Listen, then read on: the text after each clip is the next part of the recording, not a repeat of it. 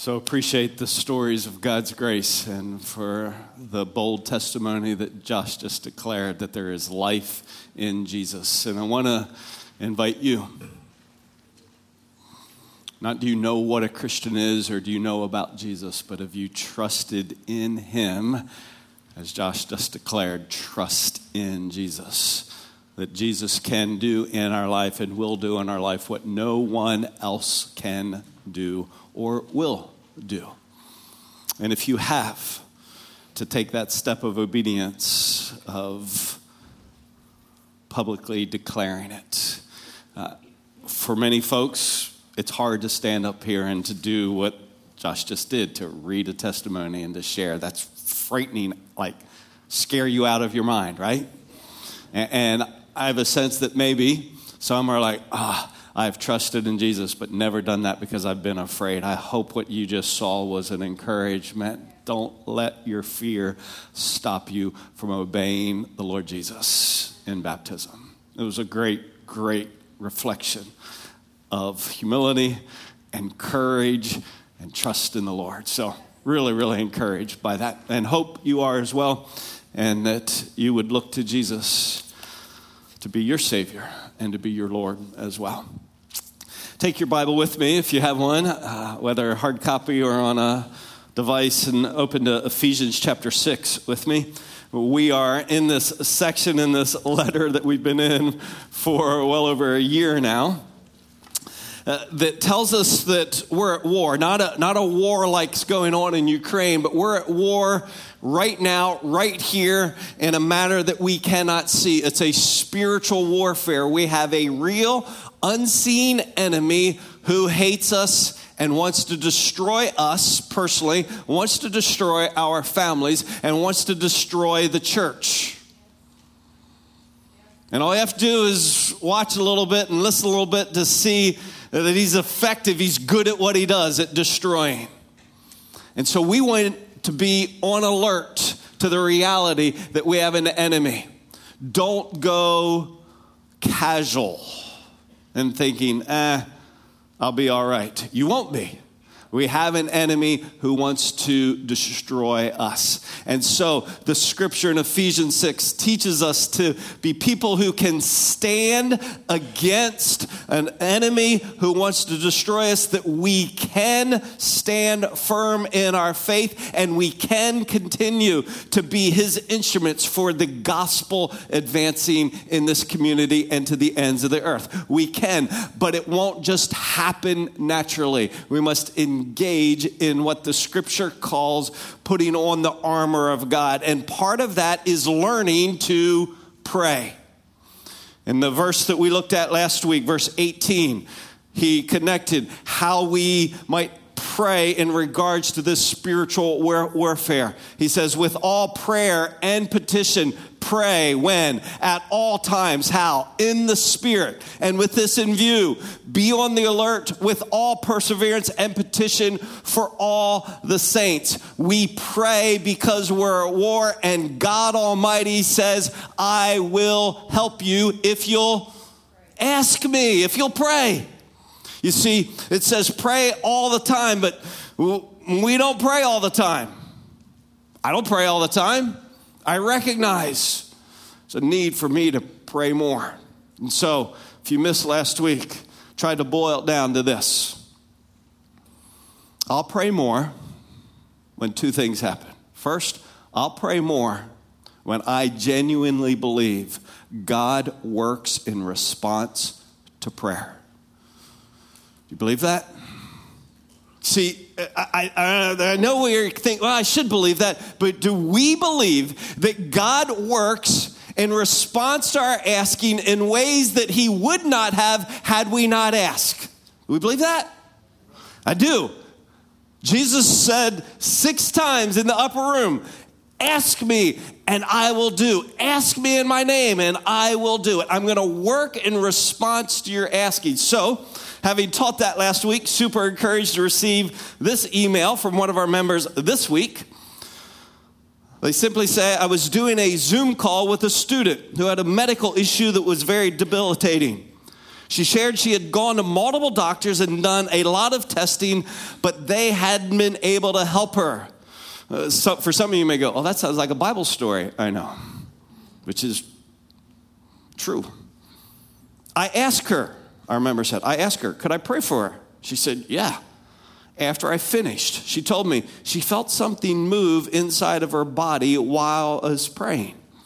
This past Friday night, she sent me a voicemail to tell me she has been completely healed. Yeah. Now, you may be thinking, I don't know about that. No, she had been to multiple doctors, nobody could help her. She prayed, and one prayed with her, and she is completely healed. This is her final statement. This is what I hope will encourage you. She was blown away that God chose to heal her in response to our prayer. That's the sort of thing that encourages me to pray more. And I hope you as well. God works in response to prayer. The more I believe that, quite frankly, the more I'll pray. The less I believe it, the less I'll pray. So, I pray more when I believe that God moves in response to prayer, and I pray more about what I care about. I don't have to convince you to pray about stuff you care about. That you'll do. It's stuff that you don't care about that you think you should pray about that you go, ah, that's the hard part. Uh, if you care about something, you pray about it, which leads us to the two verses that we're going to look at in Ephesians 6 today Ephesians 6, 19 and 20, because we're going to find out what the author of this letter, Paul, cares about because he, he fills out, if you will, a prayer request card for us like you have in the seat back in front of you, or like Tracy just talked about, you can push a button online if you're watching uh, to say, please pray for me. He fills out a prayer request card and sends it in. And we learn about what he cares about because we pray about what we care about. So he says, and pray on my behalf that utterance may be given to me in the opening of my mouth to make known with boldness the mystery of the gospel, for which I am an ambassador in chains, that in proclaiming it, I may speak boldly as I ought to speak. So, what's he ask prayer for? Pretty simply, his prayer requests are this Here's what I need I need God given words. Pray for me that there would be utterance given to me. Lord, give me words. And have you ever asked, Lord, give me words? Yeah, that's a great prayer request. Lord, give me words. That's what Paul prayed for. Give me utterance. He asked, God given words. Second, he asked, Lord, that I would make known with boldness the mystery of the gospel. The reality of the mystery of the gospel is it can make it at times challenging to share. It's simple enough for a child to understand, but sometimes the smartest people on the earth don't get it. Isn't that interesting? And so he's going, I need God given words and clarity to make a mystery clear the gospel. And then he asks for this twice boldness. Pray that I'll be bold in sharing the gospel. So, all three requests revolve around the speaking of the gospel. I want it to be God given words. I want it to be clear because it's a mystery and I need to make that mystery clear and I need to be bold, courageous, confident with it. Now, why is he asking for these requests? Well, the text tells us he asked for these requests for these two reasons. His circumstances are he is an ambassador of Christ. That's how he identifies himself in the text. He says, Pray these things because I'm an ambassador of Christ. And what else is true about his circumstance? He's, the text says he's in chains. Meaning actually he's in prison. He's in prison for sharing the gospel, and he's asking for courage and boldness and clarity to share the gospel that got him in prison. So those are his circumstances. Now, what do we pray about? What we care about. You, all agree with that, right? Yeah, okay. We pray about what we care. Clearly, what does Paul care about? Cares about sharing the gospel. And I want to, as I meditated on this text, ask myself, what's the heart behind this? We, for years, I shared, uh, served as an elder with a man named Ward Rainey. Ward is with the Lord now. But I could always count on an interview, whether it was a staff member, a potential new elder, or a deacon here at the chapel. Ward would almost always ask in an interview one of two questions How can I pray for you? Or, So, what are you praying about right now in your life? And at first, I think, I used to think, Oh, Ward's such a good elder, he wants to pray with this person. And I do, I do think he did. But that's actually, I learned, not why he asked. He asked, How can I pray for you? And what are you praying about? Why? Yeah, he wanted to learn what do you really care about? What's really important to you? So ask yourself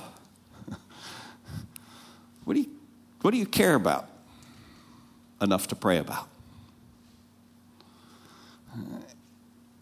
And does the sharing of the gospel make your prayer request list? That's what's challenging to me. I, I, we pray about what we care about. Eh, my experience is oftentimes we don't have what comes out of Paul's heart here is a care about sharing the gospel that that's what came out on his prayer request. When he filled out his Connect card, this was first on his mind. Why? Why? Uh, here's why I think. First, this heart behind this request is he has a commitment to remain true to, and I use this word intentionally, his identity as an ambassador of Christ. Now, before we talk about an ambassador of Christ. Let's talk about identity. In other words, at core, how do I see myself? What is my identity? Is it is my identity I'm a pastor? Is your identity that you're a banker? Is my identity that I'm a dad or now a granddad? I don't want that one to be true because that would make me old, so I'll stay with dad. What's your identity? In other words, what is it that you go, this defines me? And I think that's an important question for this reason. Watch the rationale. I pray about what I care about, and I care about what defines me. What I believe defines me. So, what do I believe defines me? Often find, oftentimes, when uh, we're young, uh, we look in the mirror, and what we see in the mirror defines us. Our looks. That's why it's hard to get old. I mean, seriously, you may think, oh, seriously? Yeah. I think looks or often what people have their identity in. And it makes old getting hard and cosmetic surgery really appealing. I mean, why else? Why else would that be true other than that our identity is in how we look? Now you think, oh, wow, that's super personal. Oh, it's our identity. Or our identity can be if we have kids and our kids and who they are and how they turn out. That's why it's devastating at times when kids run off the rails because that's like my report card. My identity is in how they turn out. Or for so many men, our identity is in what we do, what we do well. It's weird. Our identity is in what we do well, and then we can't wait to retire. and then we don't retire well because who am I now that I don't do what I always did? And you may go, wow, you're like getting really deep here. I am. I'm asking you to look into your heart and go, what's your identity wrapped up in? How do you, what defines you? And the problem, really, the, and Josh, you called it. When our identity gets wrapped up in what I do, or how I look, or other people, none of that's going to last.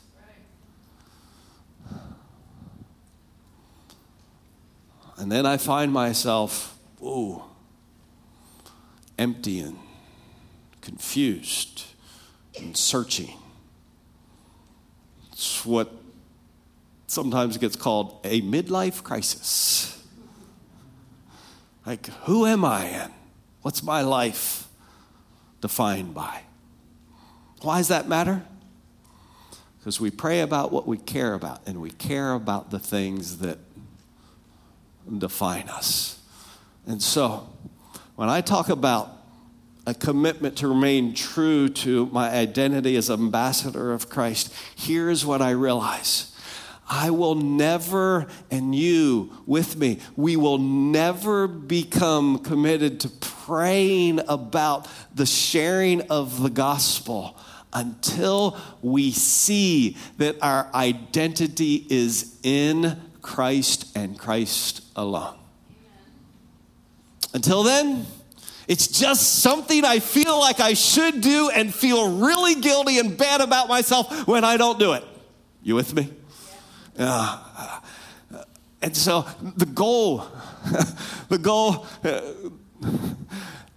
you're going to feel like, oh, sharing the gospel, he's going to grab my arm, spin it around, and push it high up my back till I go, okay, okay, I'll pray about it tomorrow.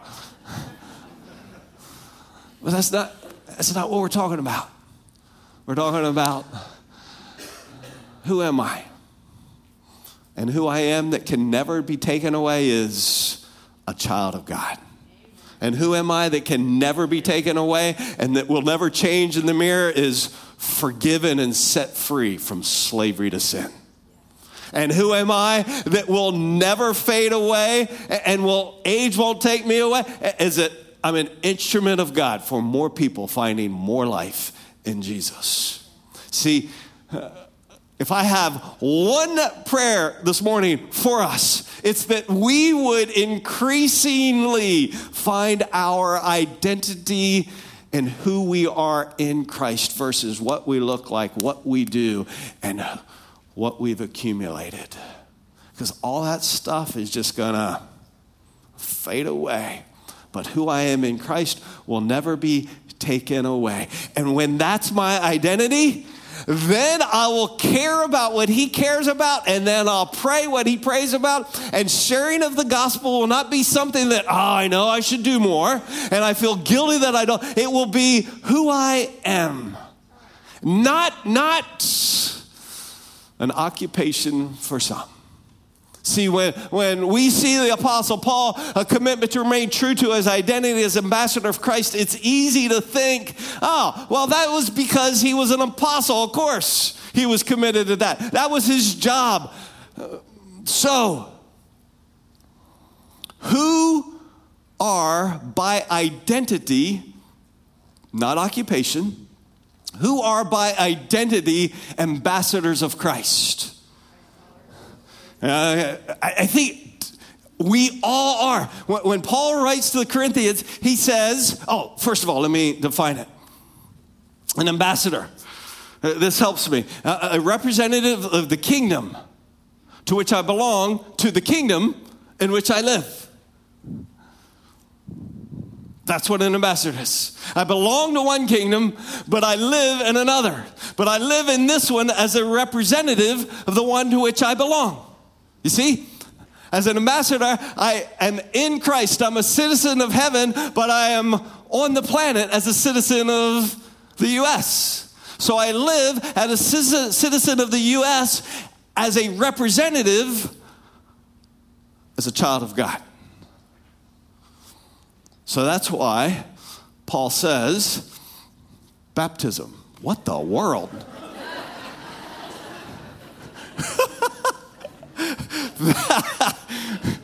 That's good to keep me on my toes. Therefore, Paul says, we are ambassadors for Christ as though God were making an appeal through us. We beg you on behalf of Christ, be reconciled to God. This is our message be reconciled to God. We, who's the we? it's not just Paul and his team, it's let me make it super simple for us, hopefully. Here's what makes me an ambassador the Spirit of God lives in me. In other words, I belong to Him, I am His representative. I once was part of the kingdom of darkness, now I'm part of the kingdom of light. Once was an enemy of God, now I'm a child of God. I now belong to God, and His Spirit lives in me. But guess what else? I'm not in heaven. In heaven, will, be, will I be an ambassador of Christ? No. I will be in the kingdom to which I belong. Once I get to heaven, I get to take my ambassador of Christ hat off. But until then, what makes me ambassador, watch, what makes me an ambassador is this the Spirit of God lives me and I'm still on the planet. I live in a kingdom to which I no longer belong. So if you live in a kingdom that you no longer belong, you're an ambassador of Christ. If the Spirit of God dwells in you, and by everything I can tell, you're still on the planet, you're an ambassador of Christ. You're, we're done when we go home. Uh, until then, we have one appeal be reconciled to God. That is my identity. And when I grow in understanding, and when you with me grow, see, it's not my identity because of my occupation. It's my identity because of who I am in Christ. We'll see this in a moment. It's not my occupation, it's who I am in Christ. And it's when I embrace that, and when you embrace that, I am ambassador of Christ. That's my identity. Then I'll care about sharing the gospel. And if I care about sharing the gospel, I'll, I'll pray about it. If I'm not praying about it, I don't care about it. If I don't care about it, it's probably an indication of my identity is elsewhere. So I know that's a deep dive into your heart. I hope you'll hear what the Lord has to say to you in your identity, because out of our heart flows life. Second, we see from Paul this perspective that difficult circumstances are actually gospel opportunities. Difficult circumstances. This is what comes out in his prayer. Difficult circumstances are actually gospel opportunities. They're not roadblocks that must be removed. I think, I think when I come to this text, this is what stands out to me most his view, his perspective on his circumstances. This isn't rocket science. All of us, I think, would be inclined if you're in prison, all right? If you're in prison and I give you a prayer request card, say, hey, how do you want the chapel to pray for you? Probably at the top of the list is, get me out. Pray I get out of here. Especially if you are there for doing right things. Okay? Now, if you did wrong things and you're serving your time, uh, that's changing. But if you're there, as Paul's there for doing right things, if you're in prison for doing right things and you ask me, hey, pray for me, you go, number one, get me out of here. And uh, maybe you don't find it compelling. I do. That it doesn't show up in his prayer request. Now, would it be wrong? Lord, get me out of here. No. No, it wouldn't be wrong. It just shows me that his perspective was simply this my circumstances are not that important as it relates to my identity. See, once I understand my identity in Christ, that identity can translate to whatever the circumstance. He's going, pray that I'll be clear and bold with the gospel, God given words, because I'm an ambassador of Christ. That's my identity, and I'm in chains. That's my circumstance. What's yours? See, because it's not just difficult circumstance, it's just all circumstance. It helped me to go, okay, I'm an ambassador in Christ, not in chains. Thank you, Lord. I'm an ambassador in Christ in Fruit Cove. That's, that's where I live. He lived in prison, I lived in Fruit Cove. I'm an ambassador of Christ in Cypress Landing. That's my circumstance. What's yours? You're an ambassador in Christ in Bay Meadows or in Orange Park or Julington Creek. And you're an ambassador of Christ in Blue Cross. Those are your circumstances. And the prayer is regardless of my circumstance, Lord, what? Give me words. Help me be clear and bold. But so often we think, oh, if my circumstances were different, I could be a, an ambassador for Christ. If my circumstances were, then I would share. When you're single, you think, well, if I was to be married, then it'd be easier. And then you get married and you think, if I was single, it'd be easier. if I had kids, that would be easier. If I didn't have kids, that'd be easier, right? We always go, wow, it'd just be easier if my circumstance, if I had a godly boss, that'd be awesome. If I had an ungodly boss, then I'd have somebody to share with. I mean, who am I, who am I supposed to share with? Um, like Tony? Come on, Tony, get saved, our executive pastor. I need my elders to get saved. My bosses, it'd be easier if my bosses were ungodly. It'd be easier if your bosses were godly. Don't you see that? I always just think it'd be, if my circumstances were changed, it'd be better. And Paul's perspective is this whatever my circumstances there, they're opportunities for the gospel. When you're single, unique. When they're married, unique. When you have kids, unique. There was a time where our kids brought us gospel opportunities. Now there's a time that the fact that they're all married and gone, we have different gospel opportunities. They're just different. So, uh, a man named John Schneider was a longtime member here. Uh, he was a doctor and he had a long, he's with the Lord now, long journey with cancer.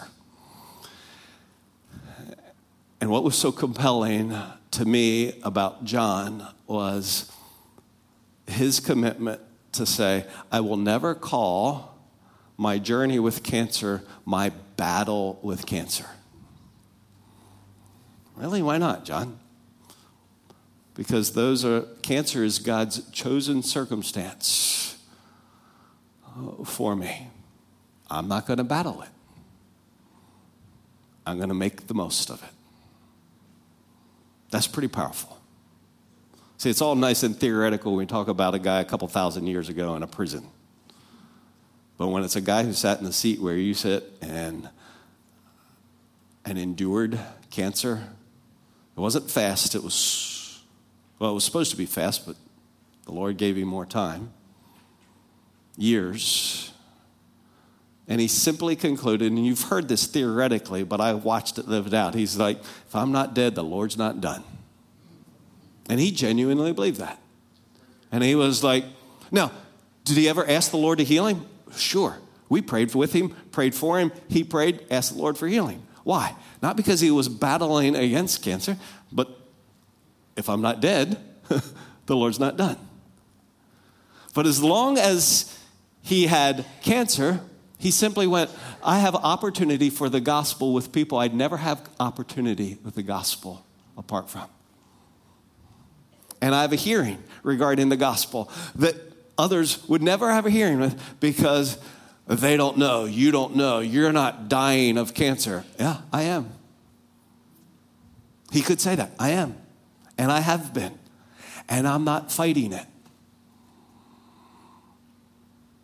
That's a pretty powerful perspective, isn't it? So, I'm asking you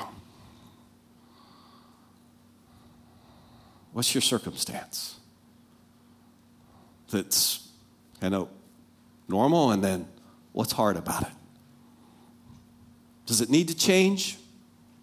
No. Is it all right to ask the Lord to change it? Sure.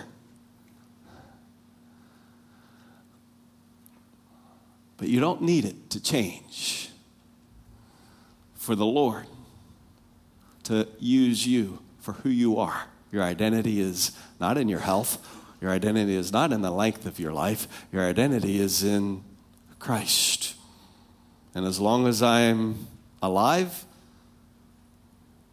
He's not done. When I'm dead, I'm done. Uh, being an ambassador, because now I'm in the kingdom to which I belong. You see how that works? See, it starts with my identity, and then that powerfully informs a perspective in my life. And so I know, I know that some of you are in difficult circumstances in your marriage.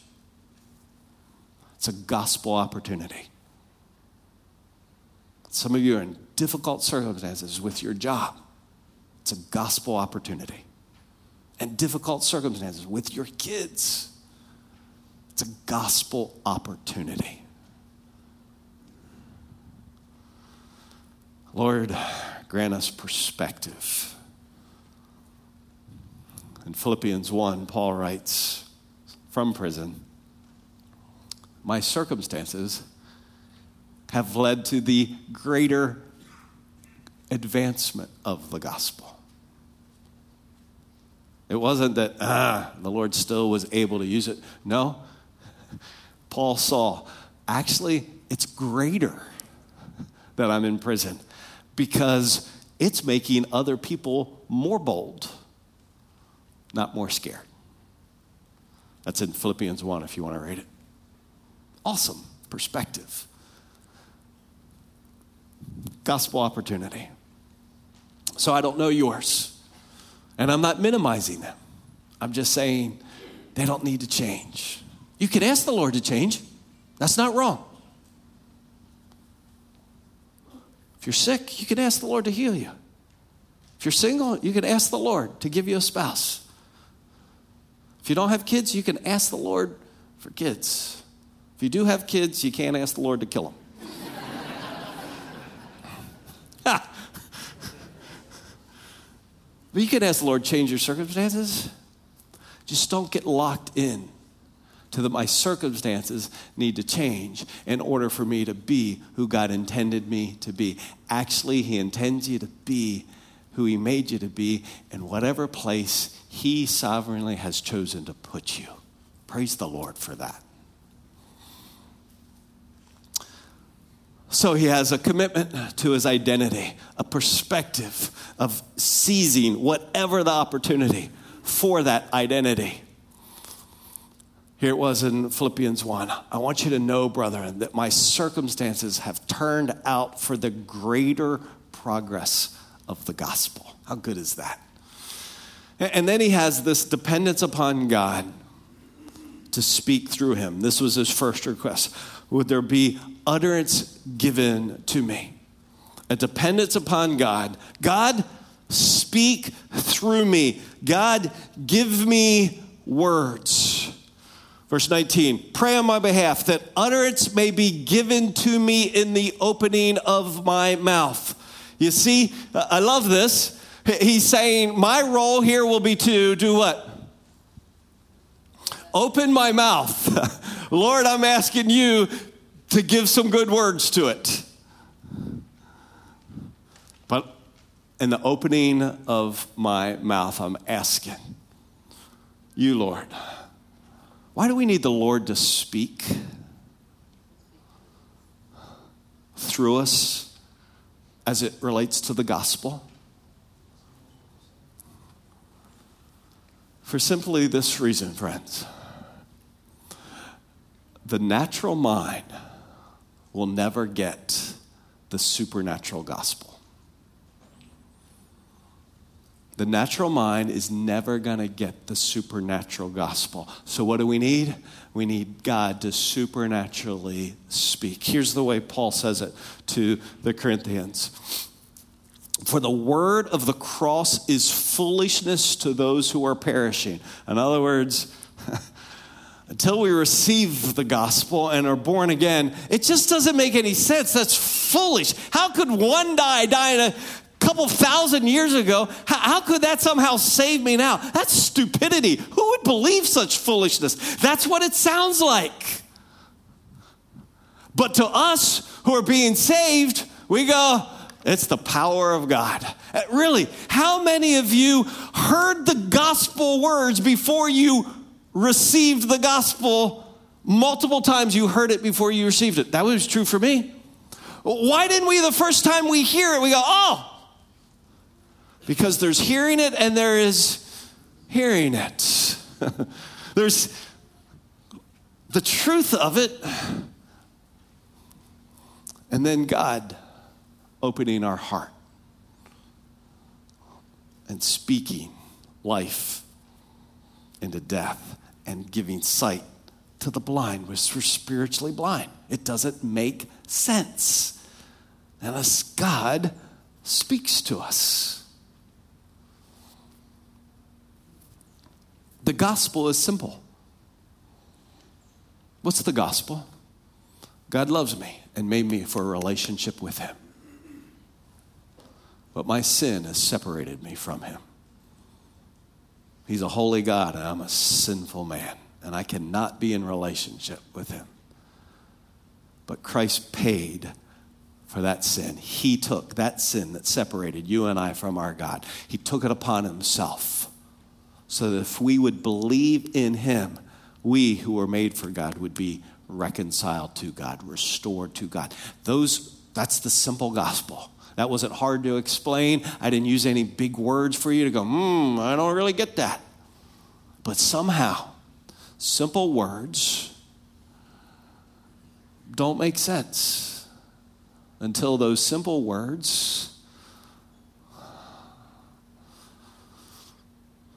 are spoken by the power of God. So, for some, right now, the gospel is still foolishness. For many, you're going, mm, it's the power of God that saved me. That was your testimony, Josh. It was foolishness and became the power of God that saved me. That's why he later writes in that same chapter, but by his doing, you are in Christ Jesus. It's by his doing. It was God speaking to you through someone who opened their mouth. Open my mouth, but God, I need you to speak. This was Paul's, this is why he writes. This is all in one passage here in beginning of 1 Corinthians. My message and my preaching not in persuasive words of wisdom, but in demonstration of the Spirit and of power, so that your faith would not rest on the wisdom of men, but on the power of God. You see, it's so easy to think, man, how, how's my best friend going to come to Christ? Or how's that coworker going to come to Christ? Doug, you know, give me a good illustration. Or do you have a book I could read that would like make it super clear to them? Yeah, I have like a jillion books that would make it super clear. Except the power is not in the book, the power is in the demonstration of the Spirit that takes blind eyes and all of a sudden says, See, and to dead hearts and says, Live.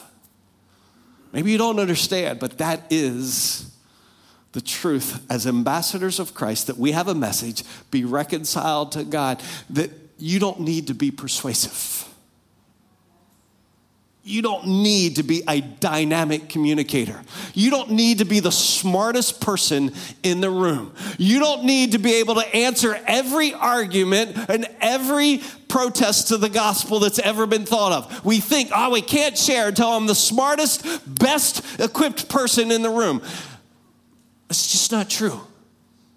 Because when people come to Christ, it's by his doing. When I do what? Open my mouth. Because this, this is, there's this funny thing that I can't say. Uh, there's this funny thing that God doesn't speak through me until I open my mouth. Maybe you thought, why doesn't God ever speak through me? Well, You'd probably have to speak for that to happen.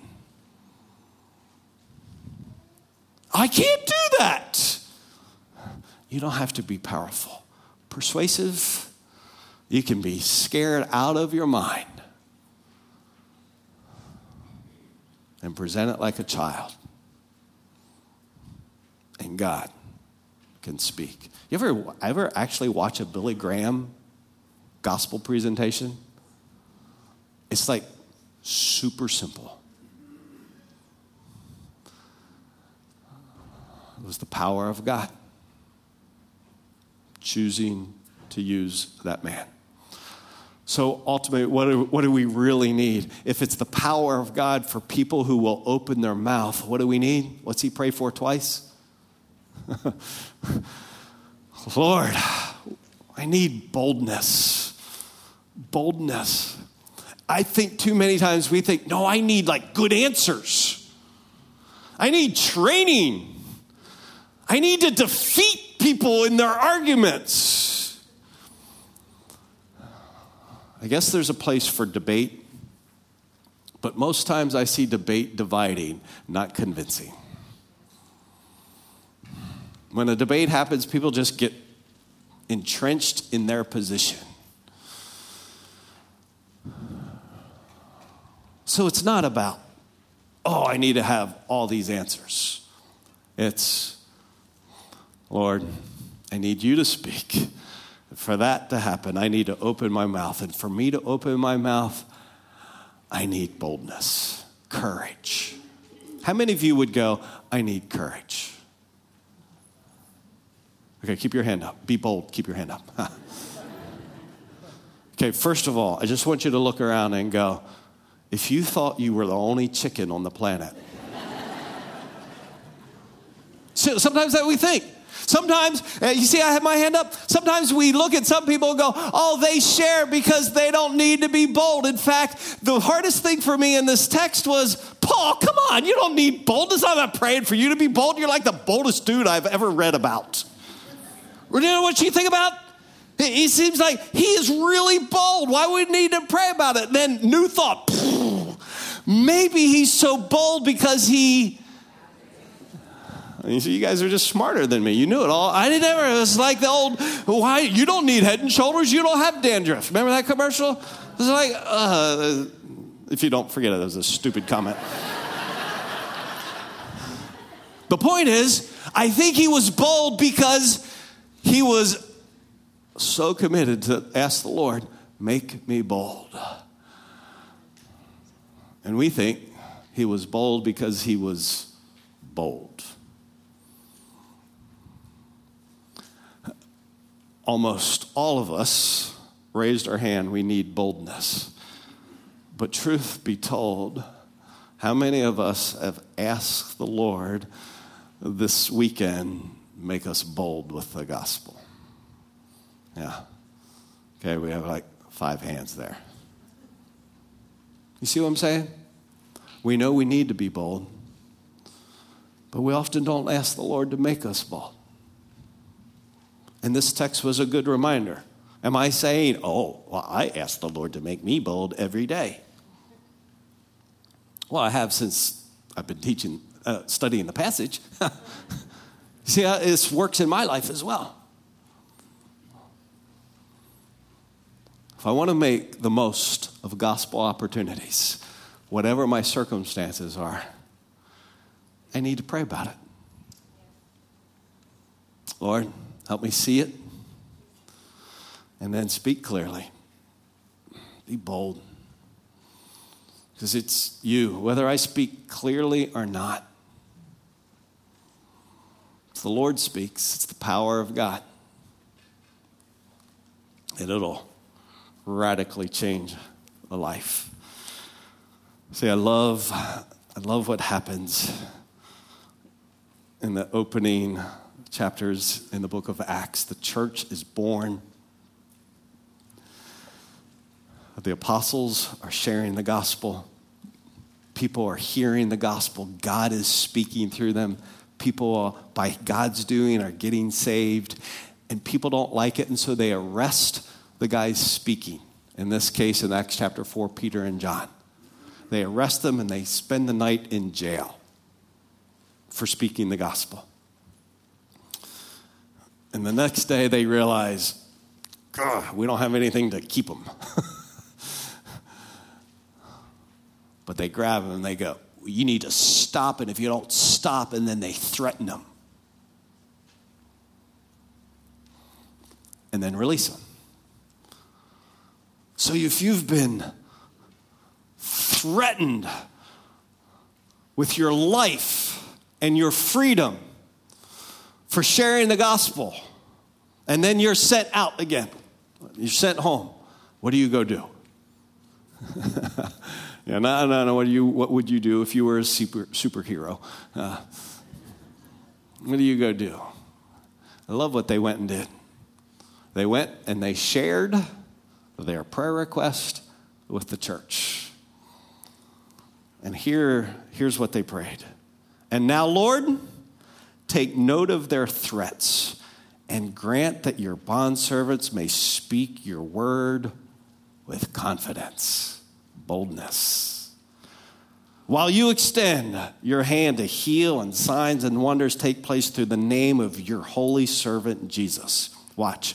And when they had prayed, the place where they had gathered together was shaken, and they were all filled with the Holy Spirit and began to speak the word of God with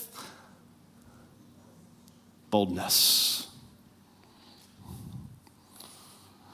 Wherever there's a sharing of the gospel, opportunity, regardless of the circumstance, what's the prayer? Lord, Take note of it. Here's my circumstance. What's the prayer? Make me bold. I need boldness. You've already admitted it. You, you agree. That's on your prayer request. So let's ask the Lord. Stand with me. That's we usually don't stand when we pray, but I want us to stand.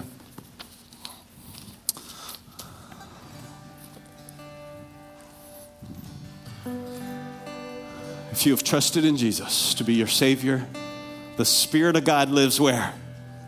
In me. Where do you live? On this planet. So that what, what's that make you? An ambassador of Christ. So Lord, there's a bunch of ambassadors in a bunch of different circumstances. Make us bold. Would you speak that to the Lord right now. Lord, make me bold. Lord, make me bold. That we might speak as we ought to speak of the gospel. Let's declare this together in song.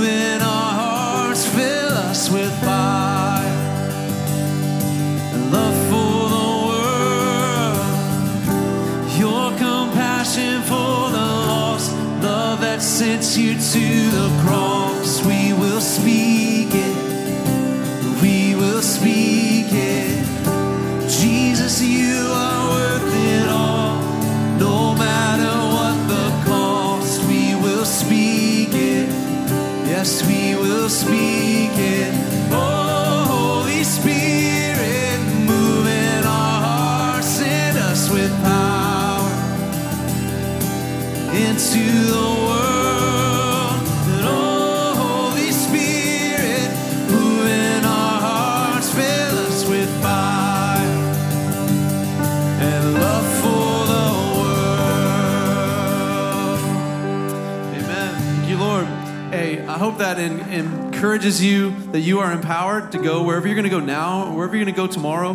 The Lord has purposed that. He's placed you where you're going to be, and He's empowered us to speak. And then it's His work that does it. So I hope we go and just let's boldly proclaim wherever God can do that. And if we can pray for you in any way, really, it is our privilege. Let's pray one on one if you'd like someone to do that. We have men and women available after every service between uh, the two auditoriums. Uh, I'd be happy to pray with you if you want to come up here. Don't leave here if you need prayer. Let someone pray with you. It's our privilege to do that. It's what we do as the body of Christ. So I hope you have a great rest of the day. Be blessed. We'll see you next time.